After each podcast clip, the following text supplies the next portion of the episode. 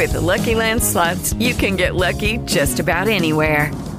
This is your captain speaking. Uh, we've got clear runway and the weather's fine, but we're just going to circle up here a while and uh, get lucky. No, no, nothing like that. It's just these cash prizes add up quick. So I suggest you sit back, keep your tray table upright, and start getting lucky. Play for free at LuckyLandSlots.com. Are you feeling lucky? No purchase necessary. Void where prohibited by law. 18 plus terms and conditions apply. See website for details.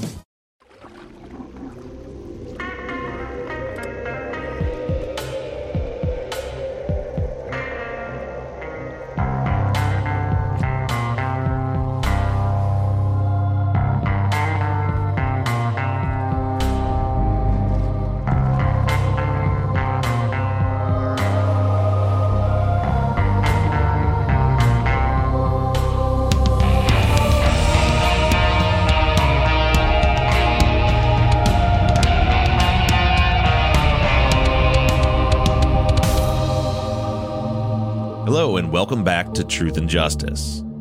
Over the last four weeks, we have been breaking down our TV series, The Forgotten West Memphis 3, part by part. I'm going to begin today with a short recap of how far we've come up to this point. This has been an incredibly difficult and emotional journey, and there's still work that needs to be done.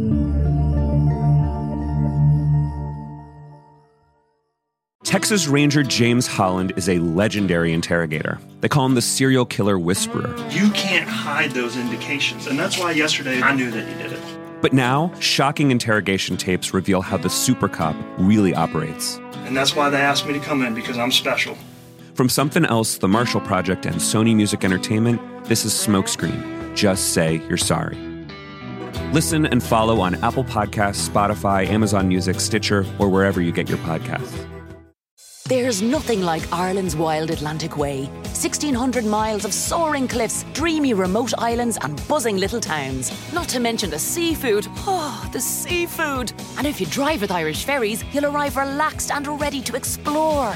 Bring the whole gang, pets and all. Fill the boot with goodies and get a warm Irish welcome before you even get to Ireland.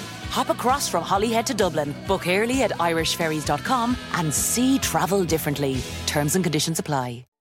In part one of the series, I met with Pam Hicks and Ryan Clark, who provided my motivation to work towards finally solving the notorious West Memphis 3 case.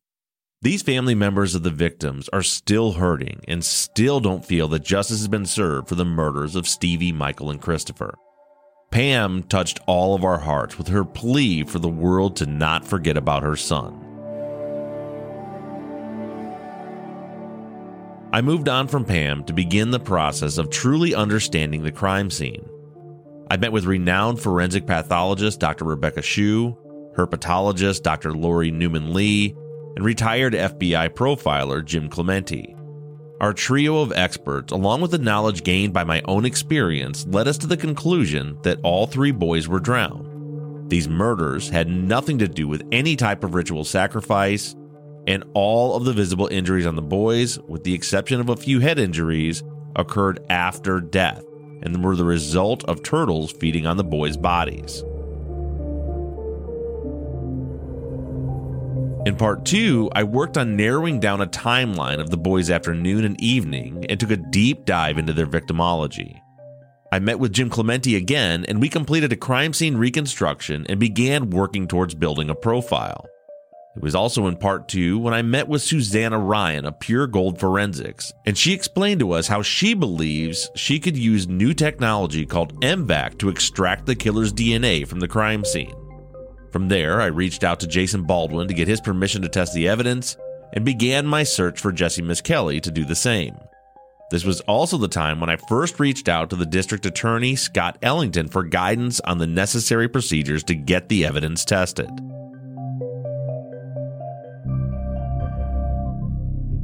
In part three, I secured permission from Damien Echols and Jesse Misskelley to move forward with the testing of the evidence, and my frustrations with Ellington started to become apparent. By this point in the process, I had called and emailed him on multiple occasions. My production team had made multiple attempts to get a hold of him, and we even had attorneys attached to the case reaching out. This went on for months, and Ellington refused to even return a phone call. While that was going on in the background, I continued to move forward with my investigation by hiring world renowned false confession expert Jim Trainum to analyze the Jesse Misskelley confession. Before moving any further with new theories, I wanted to see if we could for sure, once and for all, exclude the convicted West Memphis 3 from the suspect pool. Based on Jim's analysis, along with the years of investigation by many parties, the West Memphis 3 were finally ruled out during Part 3. Also, in this episode, we were able to rule out the Bojangles theory, and I brought Jim Clemente back to deliver his profile of the killer. Jim laid out a very detailed profile of the type of person that we should be looking for. A man in his 30s with a known authoritative relationship with at least one of the boys. A man who is an extreme disciplinarian with a violent past. According to Jim, our killer would have been from the same neighborhood as the boys. He would be impulsive, quick to anger, but also quick to recover. He would also have some experience as a big game hunter or even a butcher.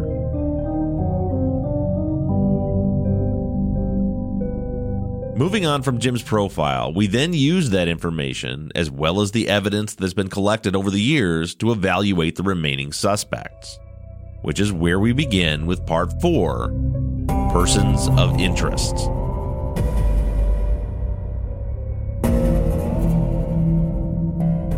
Part 4 opens up with me discussing DNA testing from 2007 that brought two new suspects into the pool. A hair found tied up in the ligature of Michael Moore was tested for mitochondrial DNA, and all of the West Memphis Three were excluded as possible contributors. But Stevie Branch's stepfather, Terry Hobbs, could not be excluded. There was also another hair found by a lab tech on a tree stump six weeks after the murder. The hair wasn't in the immediate proximity of the crime scene, but it was in the woods near it. Terry's friend, David Jacoby, couldn't be excluded as the contributor of that hair. After the hairs were tested, Terry Hobbs was finally brought into the West Memphis Police Department for questioning. 14 years after the initial investigation. His questioning by no means was an interrogation. It was more like a formality something that needed to be done to at least give the appearance that Hobbs was being considered as a suspect. But really, the only thing that was accomplished by that interview was it gave the West Memphis PD a means to clear Terry as a suspect and double down on their assertion that the West Memphis Three are guilty. But four years later, the West Memphis Three were finally released from prison on an Alford plea. And as far as the state was concerned, the case was closed. In the next scene, I returned to Pure Gold Forensics to speak with Susanna Ryan again. A lot of people had given their amateur analysis of the 2007 DNA results on the internet over the years, but I wanted to hear directly from an actual expert before I moved on to further investigate Jacoby and Hobbs. Susanna first explains the difference between mitochondrial and nuclear DNA. Since there were no root balls on either of the hairs found, mitochondrial was the only type that was able to be extracted. So, in layman's terms, mitochondrial DNA is passed down from your mother. But unlike nuclear DNA, it's passed down completely unchanged from generation to generation, which means that if you go all the way back to, say, your great great grandmother, your mitochondrial DNA profile would be the same as hers, and pretty much every other blood relative on her side of the family. It's because of this that we can't get definitive results when using this type of testing. The statistics show that one out of every 949 people would have the exact same profile as the hair found in Michael Moore's binding. Now, West Memphis had a population of around 30,000 people at the time, so statistically, about 30 people in town would share that same profile. And Terry Hobbs is one of them. The hair that was found on the tree stump didn't contain as complete of a profile. Because there were less markers present, that profile could only be narrowed down to 1 in 400 people. So, roughly 75 people living in West Memphis at that time could not be eliminated as contributors of that hair, and David Jacoby was one of those 75. There are several other contributing factors that keep landing Terry Hobbs in the pool of persons of interest. But other than this hair, there's nothing that indicates that David Jacoby had anything to do with these murders. So, because of that, I asked Susanna Ryan if she believed the tree stump hair was a significant item of evidence that should further point me in the direction of Jacoby. Her first question to me was Is there any logical reason for David's hair to be in those woods if it was in fact his? And the answer, of course, is yes. David was actually in those woods on the night of May 5th with Terry, Pam Hicks, and Pam's father, Jackie, searching for the boys. Then, secondly, Susanna points out that there is no definitive evidence that suggests the tree stump hair actually had any connection to the crime scene whatsoever. It wasn't found by law enforcement, it wasn't found at the actual crime scene, and when it was discovered, six weeks had passed since the boys' bodies had been discovered, and the discovery location was in a public patch of woods. Her conclusion was that without any other corroborating evidence of involvement, she would not consider David Jacoby as a suspect based on that hair. But the hair consistent with Hobbs, that is a different story. The hair that Terry cannot be excluded from was found wrapped up inside of the bindings. While there are potential explanations outside of involvement that could possibly explain the hair away, in all likelihood, that hair was connected to the crime itself. Susanna's recommendation was to continue to investigate Terry Hobbs as a person of interest. In the next scene, I travel to sit down with David Jacoby. Unfortunately, you didn't get to see a lot of my interview with David in the TV series. There were a few reasons for that, but the number one reason had to do with David's nervousness. So let me back up a couple of years and share with you the evolution of my relationship with David Jacoby.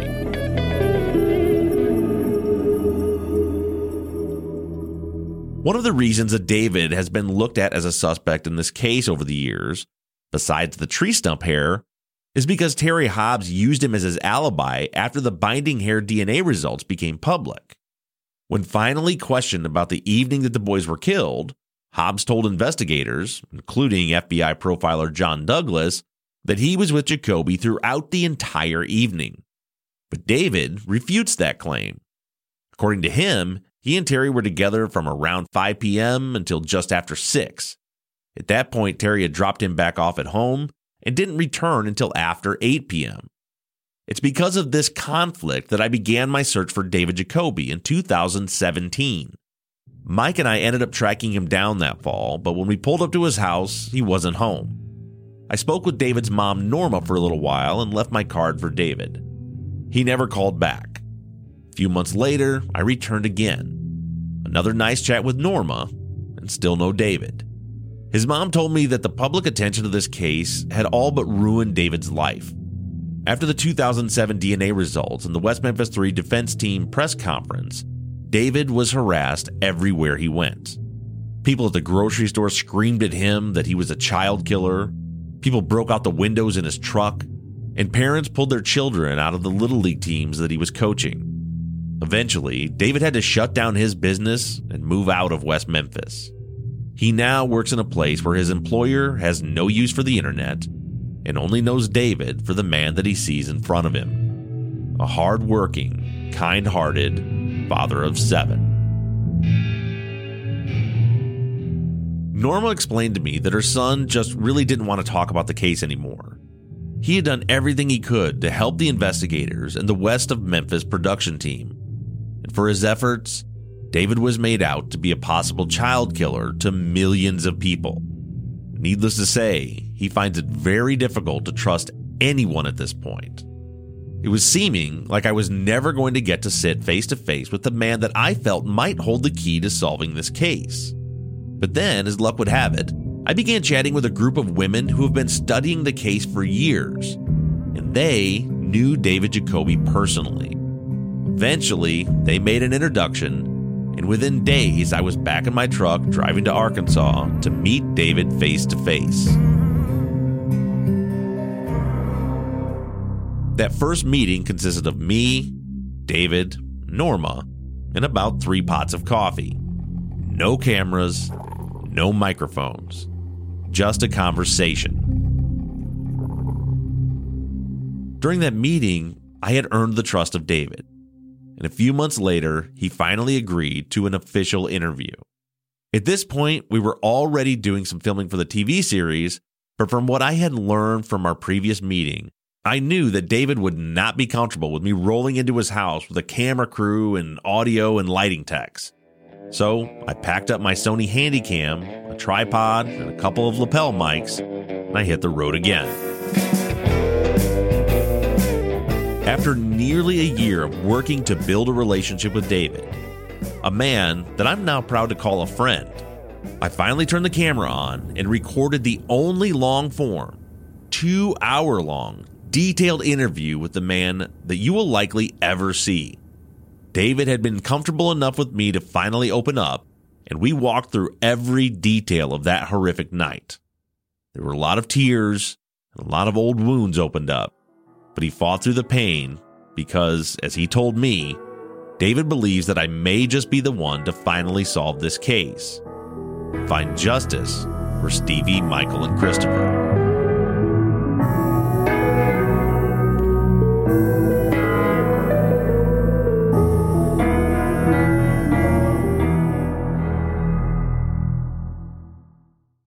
Lucky Land slots, you can get lucky just about anywhere. Dearly beloved, we are gathered here today to. Has anyone seen the bride and groom?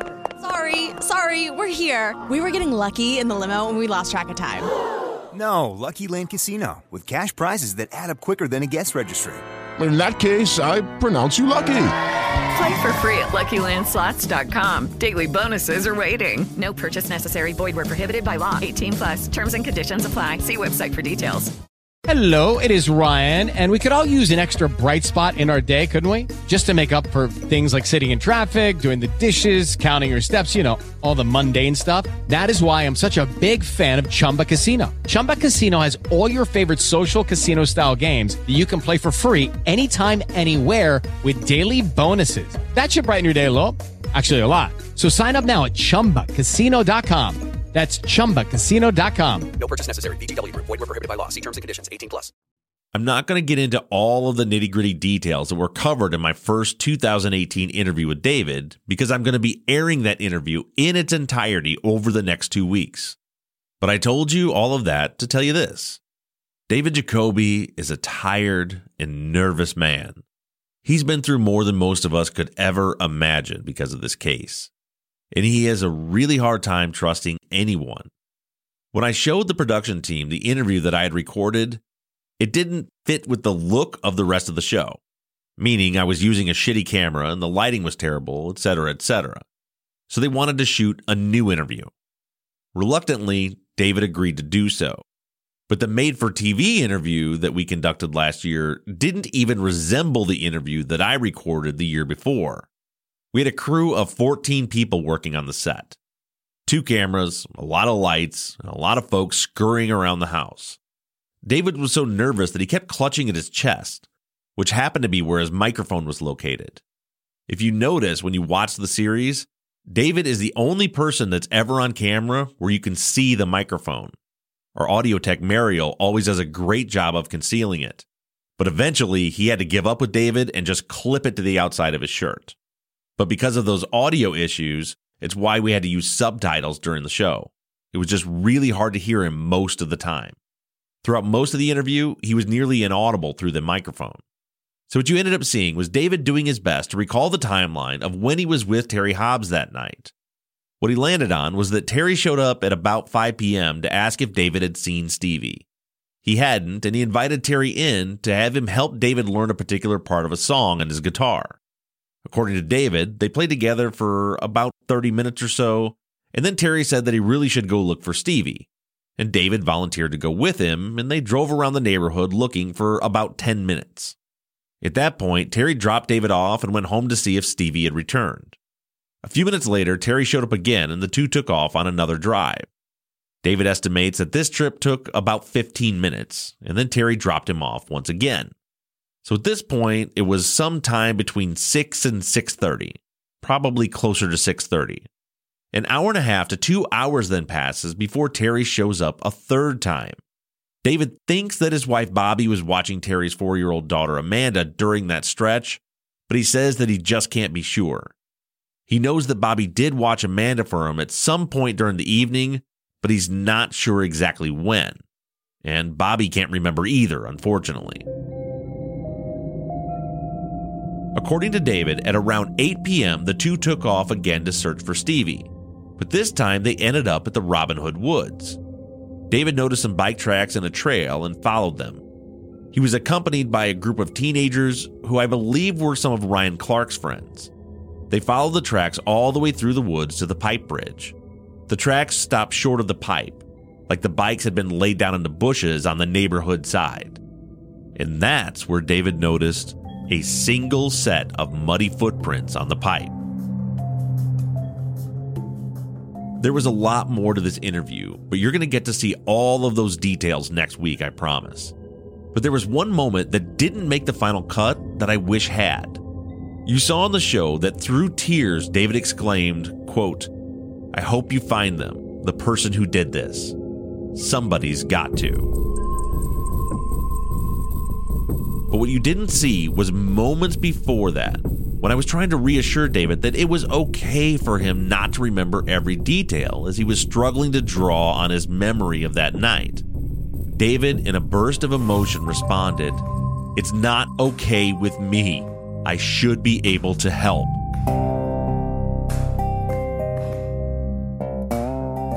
Because of David's nervousness, a few people on Facebook have asked me what his body language is saying. People suggested that I have Jim Clemente analyze David's statement. And I felt that I had a pretty good read on David. I mean, after all, Jim's the one who trained me. But as always, when in doubt, I bring in an expert. So last week, I sent Jim Clemente the uncut video interview that I recorded with David two years ago and asked him to give me his opinion on Jacoby's body language and the interview in general. This is what Jim had to say after watching. All right, Jim. After people watched the the program, we saw very little of David Jacoby, uh, and and there was a lot of reasons for that. Kind of behind the scenes stuff is you know, David was super nervous. All the lights and the the microphones and the crew running around had him had him really on edge. He's really an introvert and was just really uncomfortable, and he was real fidgety. And he kept grabbing his uh his lapel mic too, which gave us some sound issues. But because of his nervousness, I, have had a few people online say, you know, they, don't, you know, his body language. They'd, they'd like to know what Jim Clemente thinks about his body language. You only saw those few minutes, but as I've mentioned before, prior to this, I recorded and videotaped a two hour interview with David. Right. And you sent me it, and I looked at it, and I'll tell you this. Yes, he was nervous. And this is the most important thing for your listeners to understand. There are no universal indicators of deception. You have to norm each individual and look for changes in behavior and those changes in behavior can indicate deception. So I looked at the kinds of behaviors that he exhibited throughout. And you see him touching his ear or fixing his hair behind his ear. And, you know, in one segment or in, you know, a period of time, I counted that 11 times he did that. But then you'll see that he touched his face 54 times in that same segment. He looked down at least 31 times. And he cleared his throat twice. He sniffed about five times. Those are all nervous behaviors. He was doing it a lot. It wasn't when he was answering specific questions or when he was, you know, confronted about things or asked about a specific thing. This is his norm. These kinds of behaviors. It's not something that stood out. He did clear his throat twice. He sniffed five times, but those would be indicators of a change, perhaps. But what I saw in his behavior almost throughout was that he used his hands to demonstrate. And when people actually use their hands to demonstrate or their bodies to demonstrate what was happening, that is something that typically indicates a recalled event. In other words, people don't necessarily use their hands to demonstrate when they're making up an event. They don't turn with their head and look in the direction they said that they were looking at the time. They look at the person they're talking to and they try to make eye contact because they're trying to convince somebody. And instead of trying to convince you of details, listen to the words that he says. I'm not sure. It's kind of foggy. I wish I could. He's not trying to convince you of something. What he's trying to do is answer honestly. To me, when he got really emotional, when he started crying, it was a very unique situation.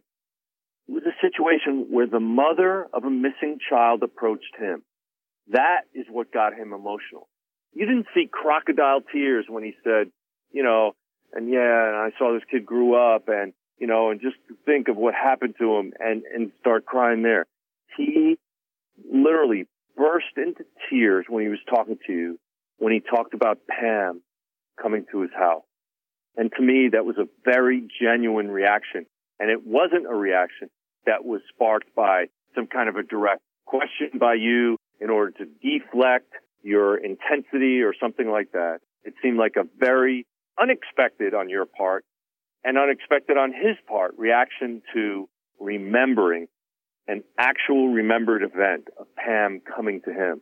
So again, there were a number of indicators to me that he actually did experience the things he was talking to you about and that he would constantly use his head, hands, and body to indicate that he was actually reliving experienced events. Now, there's there was one part in that that interview that again my audience is going to hear next week, but you've already heard it. I want to I want to talk to you about it real quick because last week when you were on the show, you mentioned in your profile that our unsub very likely would have tried to get someone to help him discover the body.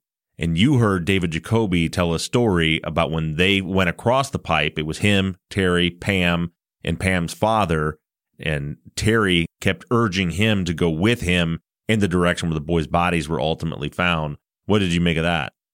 Well, that was very strange behavior again on Terry's part. It was strange that he, one, acted as if he was scared, and I think David Jacoby was was kind of shocked at that. I mean, in in such a way that he was like, uh, "What are you, a little baby?" You know, that kind of thing. He didn't understand the behavior. It was his indicator that this was an anomaly. This was anomalous type behavior on the part of Terry Hobbs. So that was in real time when it when it happened. So again, these are all things that need to be drilled down on, that need to basically be confirmed or refuted and the only person that can do that is Terry Hobbs. He should be brought in front of law enforcement officers who are very well trained in interview and interrogation techniques, who know how not to lead somebody and know how to get accurate and reliable information from them. I will say this, something that we didn't talk about was the interview that that they that the law enforcement officers did of Terry Hobbs I believe after the DNA came back. And the officer asked him a very simple, open-ended question that is very typical. And we train law enforcement officers to do this at the end of an interview, an investigative interview. And he said, is there anything that has happened in the time since we last talked that has come up, even if it's insignificant, that you want to talk about? And he said a very strange thing. Well, I don't know what you're investigating, so I don't know how to answer that question. Mm-hmm. What the fuck? Wait a minute. You don't know that he's investigating the murder of your son? What? You don't know that? How is that not thing on the forefront of your brain? Of course you know that. But it seemed very deceptive for him to answer in that way. So that's one thing that stood out. Another thing I wanted to mention is that when David Jacoby was talking to you, I don't know if you caught it, but at one point he said, I never once went over here. Right? Right. I never once went over here. And he took his hands and he indicated to one side of him. Right? Mm-hmm. By saying that, he indicated that he, in the moment, when the events were going on, he was actually near that place or could see that place. He didn't say over there. He said, I never once went over here. Okay. So that's something that puts him in that place and time. Again, it seems more like a recalled event than something that he is now conjuring up in his brain. Do you understand what I'm saying? Yeah. That if he was just talking about it completely disembodied, that he had just made up this, he would have just said, I never went over there.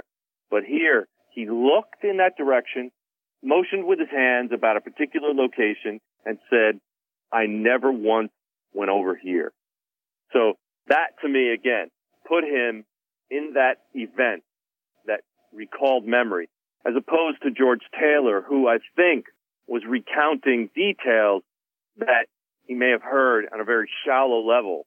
He wasn't recounting them in this way where he actually was indicating experiential indicators with his body movement and his words.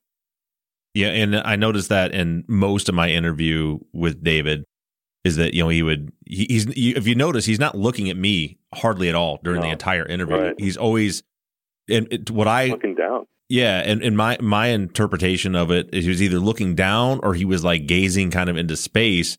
Was that he was genuinely putting himself back in that place to try to remember? Right. Exactly. I, well, I think that part of his looking down was a response to the camera and that the camera was something that was inducing him to exhibit all these nervous behaviors, but they were consistent throughout. I didn't see breaks in that really, except, you know, you should, you know, I would look at the times when he cleared his throat or sniffed because those are behaviors that happened only a few times versus 30, 40, 50 times, right? So those are the kinds of things that I would look at. So look at the things that he was saying when that was happening. But you also have to understand that the guy did actually get very emotional. So the sniffles and the clearing of the throat could be as a result of that, as well as just his lack of experience being in front of a camera. I think that accounts for most of these nervous kinds of behaviors uh, because this was a real anomaly for him.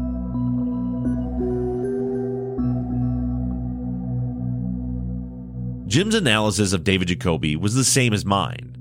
This is a man doing his very best to remember what happened that night. He's being truthful, and his emotions are very, very real. There is absolutely no reason or justification in accusing this man of this horrendous crime, or even considering him a suspect. All David Jacoby has ever tried to do is to help find the real killer, and it cost him everything.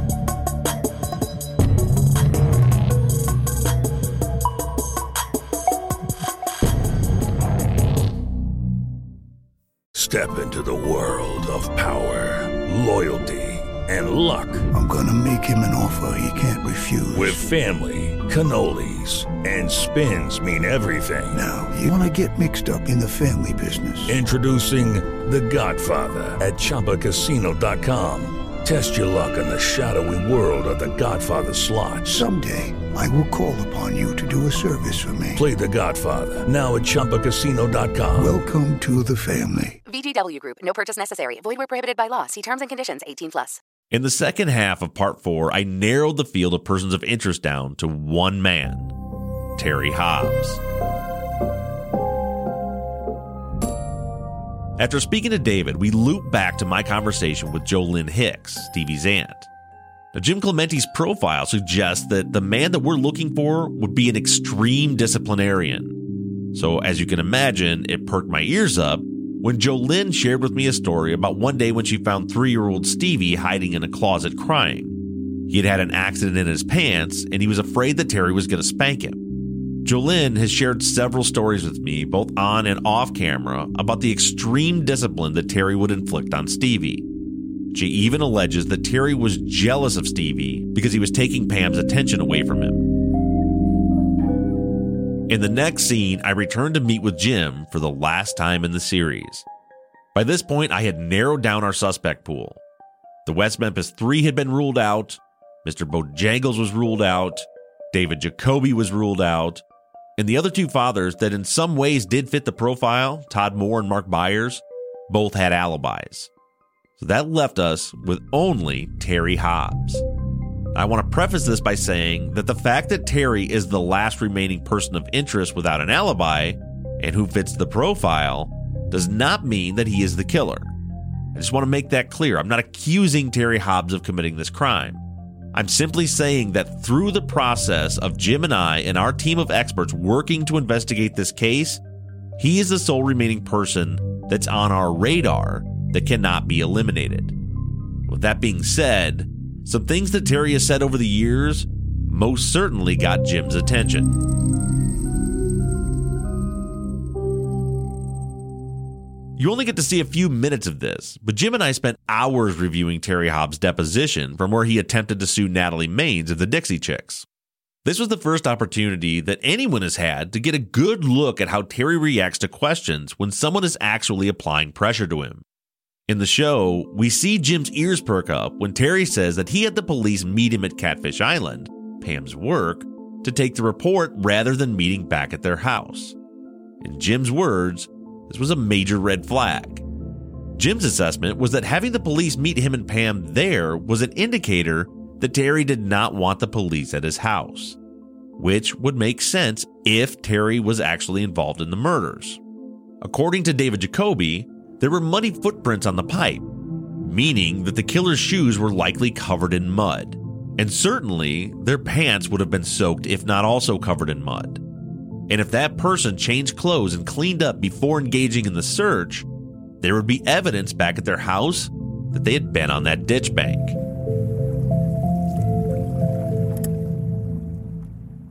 Now, speaking of David Jacoby, I want to circle back to him for just a minute. Him and a couple other people that we heard from in the series. Throughout the course of filming, two different people told me that they had been contacted by Terry Hobbs. Both Pam Hicks and Chris Byers' brother, Ryan Clark, told me that Terry had contacted them and tried to convince them not to be interviewed by me. And then there was David. During his interview, he told a story that didn't make the final edit because of audio issues. He said that back in 2007, that's when he was drug into this mess by Hobbs. One day he received a couple calls and voicemails from Terry frantically telling him that they needed to talk. David had responded that he would meet up with Terry when he got off work, but that wasn't fast enough. Terry showed up at his work and told him that some investigators had visited him and asked him about the night the three boys were killed. According to David, Terry tried to convince David to tell the investigators that he had been with Terry the entire evening. While David wasn't certain of all the times, he was certain that quite a bit of time had passed when Terry was not with him. David told me that Terry kept insisting that he was misremembering and that he should just tell the investigators that he was with him so they would leave the two of them alone. When David said that he was just going to tell them the truth, Terry then insisted that he not talk to the investigators at all. Hobbs told him that, and I'll quote David here, they're trying to pin those murders on us.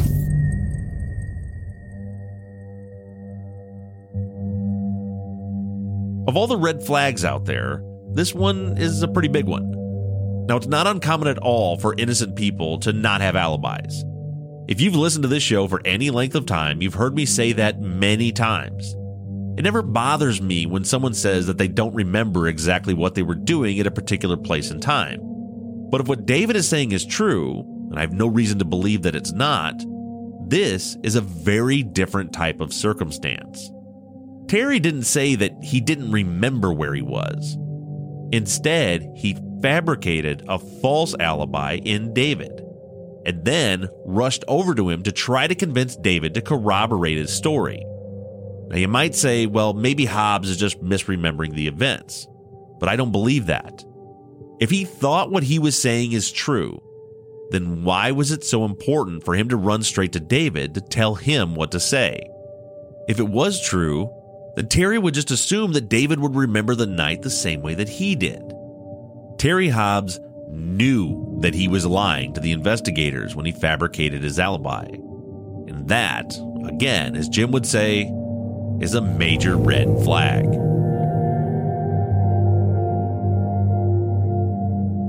There was a lot more to my conversation with Jim Clemente about Terry than what made the final cut of the series. So I invited Jim back one last time to share the behind the scene details of his assessment. All right, Jim, thanks for joining me again.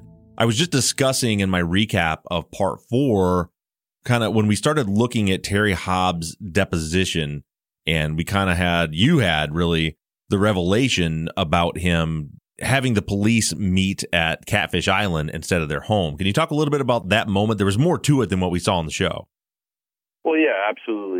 A lot more to it, but uh, the first thing I will say is that it was something that came out of his attitude when he first said, "I don't care who called them." In other words, he was asked who made the call to the police department, and he said, "I don't care who called them." It was extra. He didn't have to say that. And so it perked my ears up. And the next thing he said was, and we waited there and the cop came there and we made the report. And then we went home. And it stood out to me because if you're a father and you have the mother there with you and you have a child who's missing and you don't know what happened to that child, where that child is, or whether that child has now returned home, why would you spend 30 seconds, much less 30 minutes, waiting for a police officer to arrive, making a detailed report before you went home? And it really stands out to me as an anomaly. And when I explain that to you, I have to tell your listeners, and I hope you don't mind me saying this, you not only fill with rage, but also with emotion, and your eyes started tearing up, and you literally wanted to get up and walk away. And I said, no, sit back down. Right. Tell me what's going on. Because I knew that what was the machinations that were going on in your brain were that you were putting things together and that you had sat down with this man and he told you whatever he told you. He refused to do an official interview, but you realized that you sit, sat down with a man who did this and that really upset you. And this doesn't make the man guilty but it certainly raises questions. And what it does is it raises an obligation in us to drill down deeper and find out what the hell this guy was up to. Because he could have done it. He could have done some of these things because he was having an affair back at the house and didn't want anybody to know that, right? He could have done it because he was, he's doing something else that he didn't want police to see. So we can't just jump to the conclusion of guilt in these murders just because we see something that he does that indicates that he might be lying or hiding something. You get that, right? Yeah, absolutely. And I was enraged and emotional all over again watching that part of the show uh, a couple weeks ago when it, when when the show aired, kind of reliving that. And and the one I'm glad you pointed out because one thing that was cut out of the of the series was that when you were you saying what you just mentioned how what what perked your ears up was him saying I don't care about who called 911 or who called the police. And actually, I've in the last few days, I've done more kind of research into that because it's been bugging me. There's more and more to it. You know, people say, well, well, who did call? Was it him or Pam? He always says he doesn't know. So I went back through and looked at the dispatch logs, and the dispatch logs say Terry Hobbs, Catfish Island Restaurant. So it, it absolutely was him that called. And then it right. was Pam that did the report. But there's something even more interesting that I hadn't thought of before until just this last couple days when I was going back. Wait, to wait, wait. I'm sorry. I'm sorry to interrupt, but if I don't say this, I'll forget it. I'm sorry, but the fact that he said I don't know, that is another layer of deception, right? Because he knew that if he call, if he admitted to calling from the restaurant, then the question might come, why didn't you call from your home before. Right. And he wanted to avoid that. Right. And he didn't want to admit that he's the one that made the call from there because his wife may have said, let's go home and call. So he initiated the call from there because he, it just reinforces he did not want the police at his house. Right. My question is, why? I'm sorry for interrupting you, but go ahead. No, that's fine. That's fine. And you know, and and Pam's recollection of that was that Terry pulled up and immediately walked over to the phone, and she was like, "What's going on?" And then you know she comes in. Then he after he makes the call, he comes to the car, and she's like, "Where's Stevie?" And he's like, "Oh, he hasn't come home yet." So you know she also remembered it that way. Now there's some question about whether or not they had a working phone at their house, but the bottom line is, even if they didn't have a working phone at their house, he still told them he told them on the phone to meet him at Catfish Island. But what I was yeah. what I was about to say that that adds more complexity to this that just hadn't occurred to me for these last few days is when I was reviewing my interview, which is going to air um, next week, my long form interview that I did with David Jacoby, and David is talking to me about uh, uh, about the search efforts when they were down right around dark time around in the Robin Hood Woods and the pipe.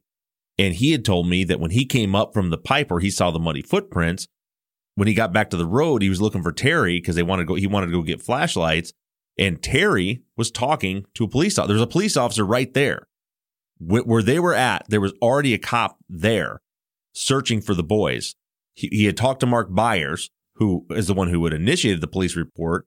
So my point is, before Terry went, he dropped David off and went and picked up Pam at work.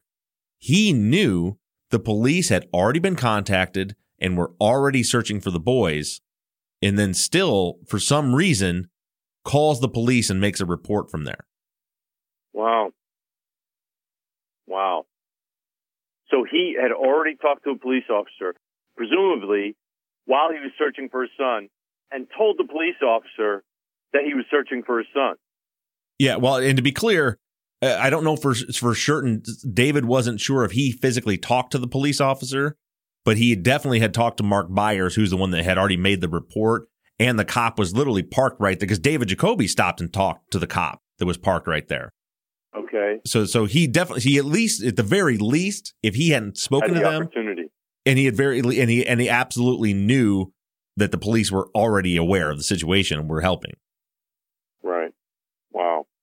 Yeah, Bob, th- th- there's a lot of questions. And like I said, these are questions that he should be made to answer in a very formal, official way and with a polygraph machine attached to him. I just, I can't imagine why. Well, I can't imagine why because they believe to this day that they got the right people and they're just making themselves blind to all this evidence that tells us that that's not the case.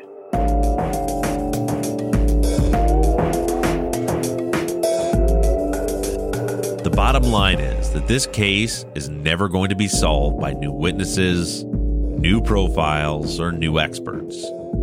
If there's one thing that this journey has taught me, is that there's no one person that's going to solve this case. It's been talked about and picked apart for too many years by too many people. We've reached a point that if a new witness came forward today and said that they actually witnessed the murders, half of the world would believe them the other half would be certain that person is lying. People are so locked into their own theories at this point, and many simply refuse to believe anything to the contrary. There is one thing and one thing only that is going to solve this case once and for all science.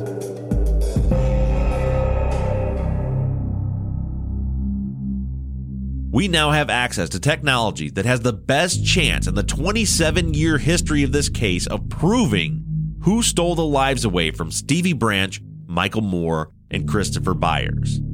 Susanna Ryan is convinced that if she is given access to the evidence, she can pull the killer's DNA from several of the items found on the crime scene using MVAC technology. All she needs is access.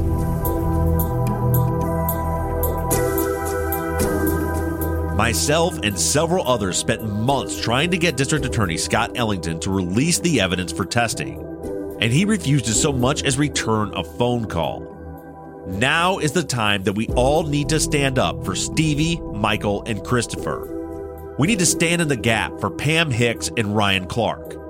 It's time for the Truth and Justice Army to be heard loud and proud. We will not stand by and do nothing. We will not allow Scott Ellington to hide from the truth. I'm asking all of you, every single one of you, to take a few minutes and let Ellington know that we are not going away until he allows this evidence to be tested. Please go to any of my social media pages. Look up Truth and Justice on Facebook, and you can find me at Bob Ruff Truth on Twitter and Instagram. On all of those pages, I pinned to the top a form listing the ways to contact Mr. Ellington. Be respectful, but be persistent. Request. Insist that he test the evidence to end this nightmare once and for all. In his own words, anything short of putting every effort possible into solving this case will be a dereliction of his duties. Let's all come together in these strange times and fight for three little boys who can no longer fight for themselves Stevie Branch, Michael Moore, and Christopher Byers. The Forgotten West Memphis 3.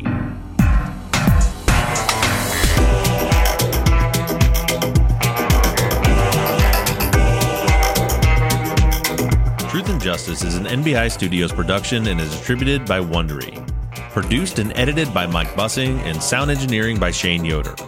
All music for the show was created, composed, and scored by PutThemInASong.com, who also mixed and mastered this episode. All of our font across all of our logos and banners were created by Tate Krupa of Red Swan Graphic Design. You can find more of Tate's work on Etsy. I'd like to thank Katie Ross of CreatedInTandem.com for designing, creating, managing, and maintaining our website, Truth and Justice Pod, where you can view all photos and documents discussed in every episode.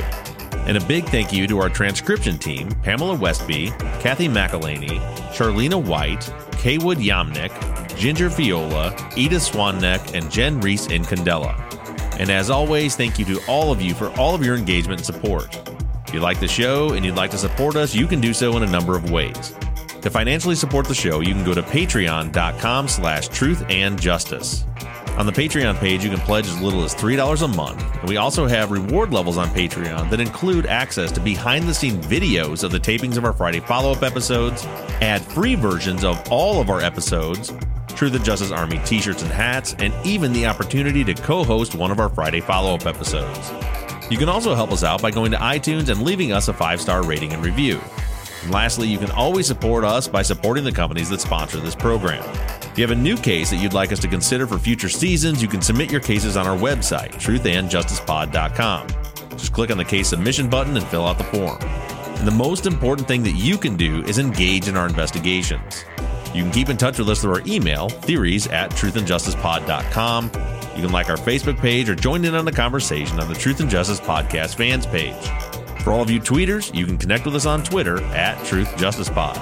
I personally can be found on social media at Bob Ruff Truth, and Mike can be found at Murrb Gaming, M U R R B G A M I N G.